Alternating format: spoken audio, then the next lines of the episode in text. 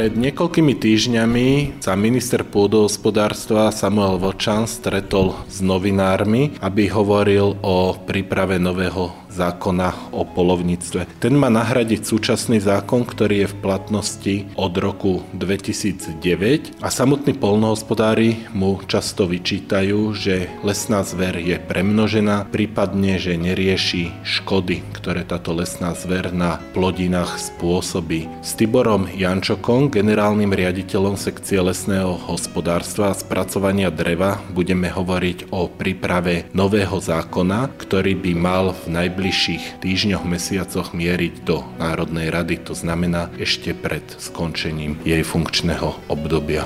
Dobrý deň, pán Jančok. V akom štádiu je príprava nového zákona polovníctve. Dobrý deň. Zákon bol pred koncom roka 2022 predložený do vlády v súlade teda s plánom legislatívnych úloh a budúci týždeň 14. februára bude predložený na rokovanie legislatívnej rady vlády. Potom predpokladáme, že vláda rozhodne o jeho predložení do Národnej rady Slovenskej republiky. Nejde v období, keď je minister pôdohospodárstva len poverený funkciou a vlastne už aj začala volebná kampaň, aspoň takto vyzerá podľa vyjadrení niektorých predstaviteľov politických strán o príliš veľké zmeny, ktoré nakoniec narazia v Národnej rade Slovenskej republiky? Tak úloha vypracovať nový zákon o polovníctve bola schválená pri kreovaní terajšej vlády a tieto zmeny, ktoré vnímame, nemajú vplyv na plnenie tejto úlohy a teda plnenie termínov, takže my e, bez rozdielu na to, aká je súčasná politická situácia, pokračujeme v príprave nového zákona. Prečo je dôležité, aby takýto zákon vlastne vznikol? Každá politická strana má svojho polovníka. V čí prospech je vlastne tento nový zákon?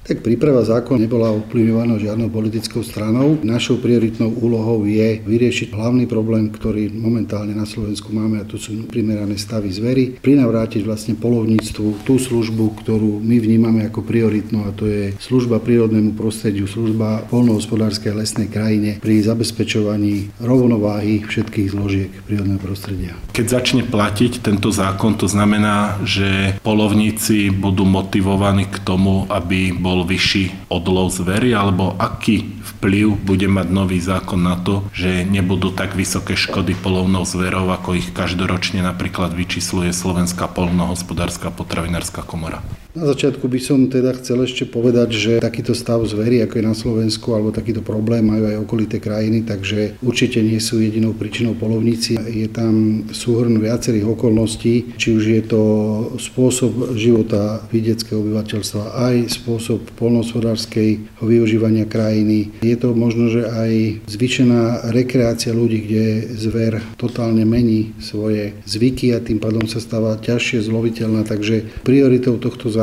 je nastaviť viaceré mechanizmy na to, aby sa uľahčilo, podporilo, či už je to vo forme spôsobu plánovania, nahlasovania škôd, umožnenia viacerých spôsobov lovu, ktoré doteraz boli nesprávnymi alebo zakázanými spôsobmi lovu a taktiež pri splnení nejakých podmienok umožnenia lovu aj užívateľom polovných pozemkov, čiže polnohospodárom a lesníkom, nielen užívateľom polovných revírov.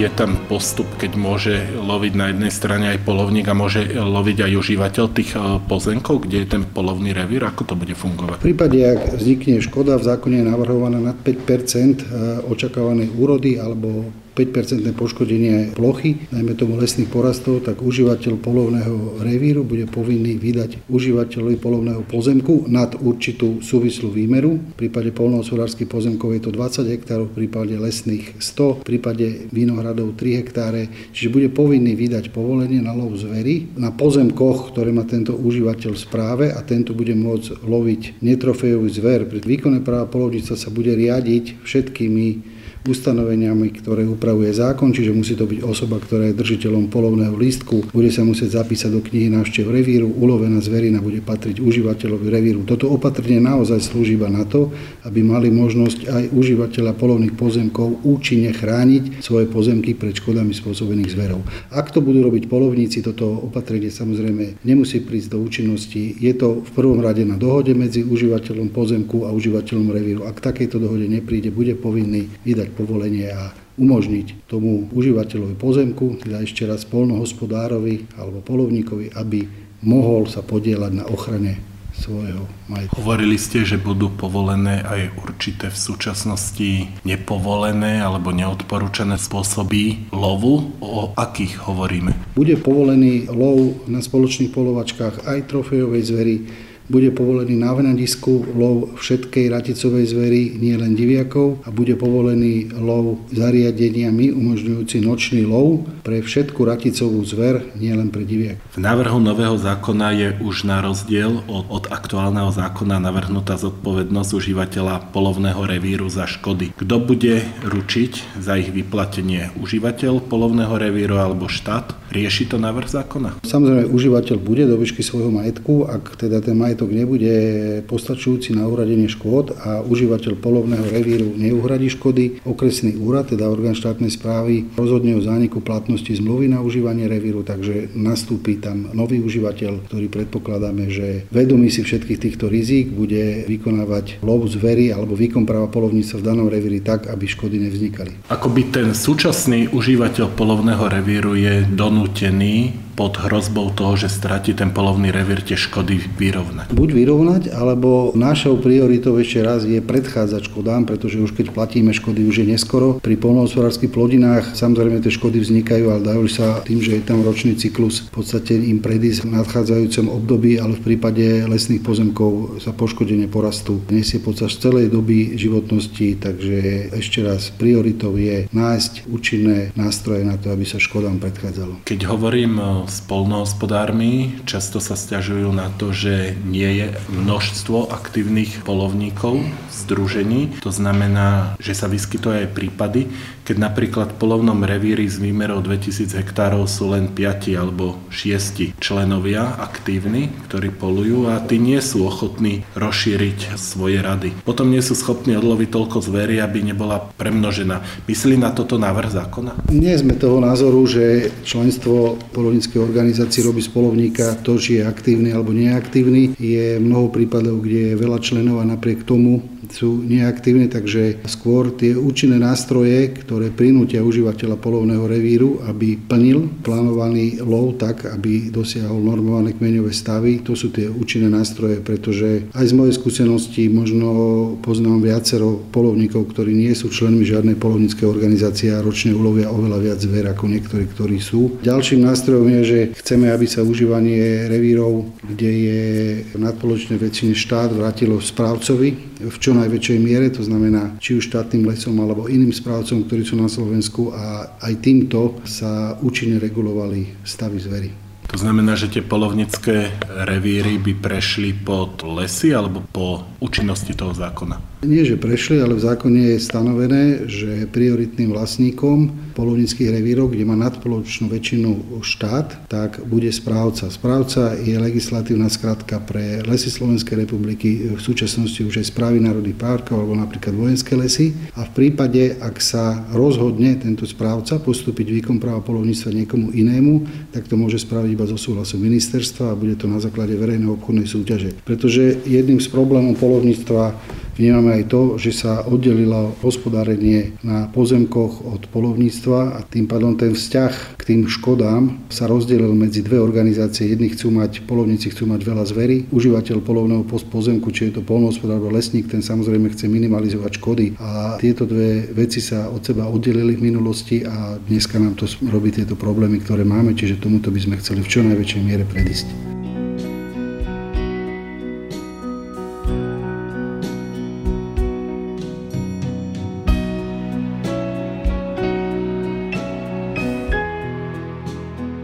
Keď sme spolu boli naposledy pred tými niekoľkými týždňami a predstavoval sa návrh nového zákona, tak tá diskusia sa akoby zúžila len na povinné alebo nepovinné členstvo Slovenskej polovníckej komore, čo je téma asi pre polnohospodárov nie príliš dôležitá, ale v takomto návrhu sa táto skutočnosť objavila Prečo je nutné to vôbec riešiť, či je to členstvo povinné alebo je nepovinné? Mne osobne je trochu ľúto, tak ako ste uviedli, že tá diskusia okolo návrhu zákona o polovníctve sa viac menej vedie okolo povinného alebo nepovinného členstva v komore. Ministerstvo ako predkladateľ nepovažuje toto za najväčší problém polovníctva. Mení sa povinné členstvo a nepovinné. V zákone tým sa neruší komora ako taká, ale dá sa len možnosť jednotlivým polovníkom byť alebo nebyť členom komory, keď to zoberieme smerom polnohospodárom, Slovenská polnohospodárska potravinová komora tiež nie je povinná a plní si svoje funkcie, vie si zastúpiť svoje miesto. Čiže takáto je nejaká ambícia aj z našej strany. Prečo sme k tomu pristúpili? Pretože plníme nejaké úlohy týkajúce sa programového vyhlásenia vlády a viaceré strany bývalej vládnej koalície podpísali memorandum o tom, že zabezpečia zmenu povinného členstva na nepovinné, tak sme to premietli aj do zákona. Ale ešte raz takým spôsobom, aby žiadne žiadnom prípade nedošlo k tomu, že komora bude zrušená, komora ďalej bude pokračovať, ale na dobrovoľnej báze a je to naozaj na jednotlivých polovníkov, či si zvolia že budú pokračovať ako členovia komor, aj členovia Slovenskej polovníckej komory, alebo budú pokračovať bez toho. Takže vlastne toto povinné a nepovinné členstvo je akoby jazykom na váhach na tom, či ten zákon v Národnej rade môže byť alebo nemôže byť úspešný? Toto si netvrdím ja povedať, je to naozaj na rozhodnutí poslancov Národnej rady, akým spôsobom oni už upravia vládny návrh zákona v parlamente, naozaj nechám na nich. Kedy predpokladáte, že tento zákon teda bude na prerokovaní v parlamente a keď bude teda schválený, v akom časovom horizonte sa rozprávame s jeho implementáciou? No, ak by sa na nejakú marcovú schôdzu podarilo ho predložiť, myslím, že by to bolo fajn a potom tá účinnosť zákona by bola od 1. 1. 2024.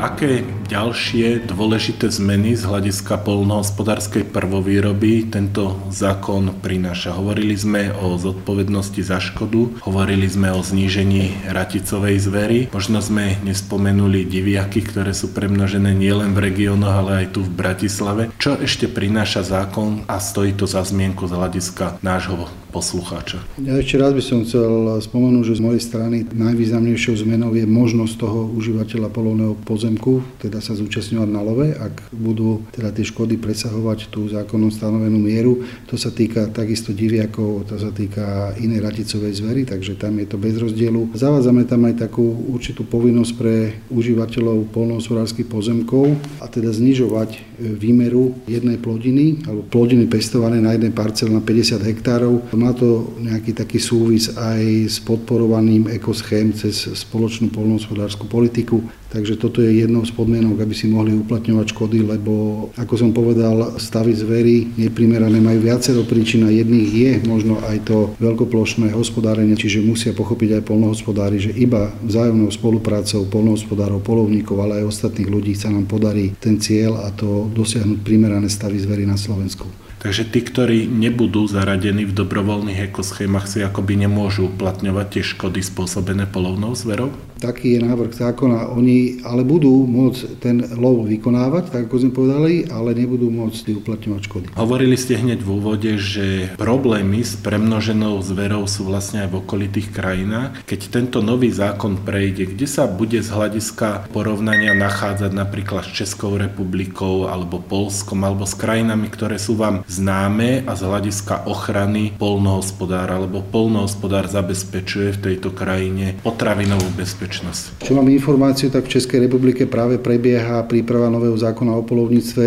Poskytli sme im náš zákon, naše myšlienky, máme sa aj v nejakej najbližšej dobe stretnúť, aby sme si možno vymenili aj ich skúsenosti, ale mnohé veci sa im páčili. Takisto je tam silný tlak na to, aby lovilo čo najviac ľudí. Je tam veľký tlak na to, aby sa vlastníci viac podielali na love, ale my to hovoríme tak, vlastník na zhromaždení vlastníku rozhoduje o tom, kto bude loviť, čiže tam má prvú možnosť, druhú možnosť je pri prenajme svojich pozemkov polnohospodárov si už môže dohodnúť tú podmienku, ktorú my sme v zákone stanovili, že sa môže potom zúčastňovať na love. Takisto, čo je tak v Českej republike, taktiež sa navracajú k tomu, aby prioritným užívateľom revírov vo vlastníctve štátu boli lesy Českej republiky, lebo taktiež doteraz výkon práva polovníctva robený sa ukázal ako nie celkom ideálny pretože aj to je jednou z príčin zvyšovania stavov zvery. Takže oni sa takisto vracajú. Priznám sa, čo sa týkam Polska, tam nemám nejaké informácie, ale viem, že v Maďarsku sú oveľa vyššie škody, ktoré hradia užívateľa polovných revírov, polnohospodárov. Na druhej strane stúpa tam počet revírov, ktoré z tohto dôvodu nemajú užívateľov. Takže zase ten primárny problém, a to sú vysoké stavy zvery, sa týmto nepodarilo úplne celkom eliminovať. Pán Janček, táto nahrávka vyjde vo štvrtok a v rovnaký deň vy máte aj rokovanie so zastup zástupcami polnohospodárov, ktorí chcú s vami rokovať vlastne k zákonu o polovníctve.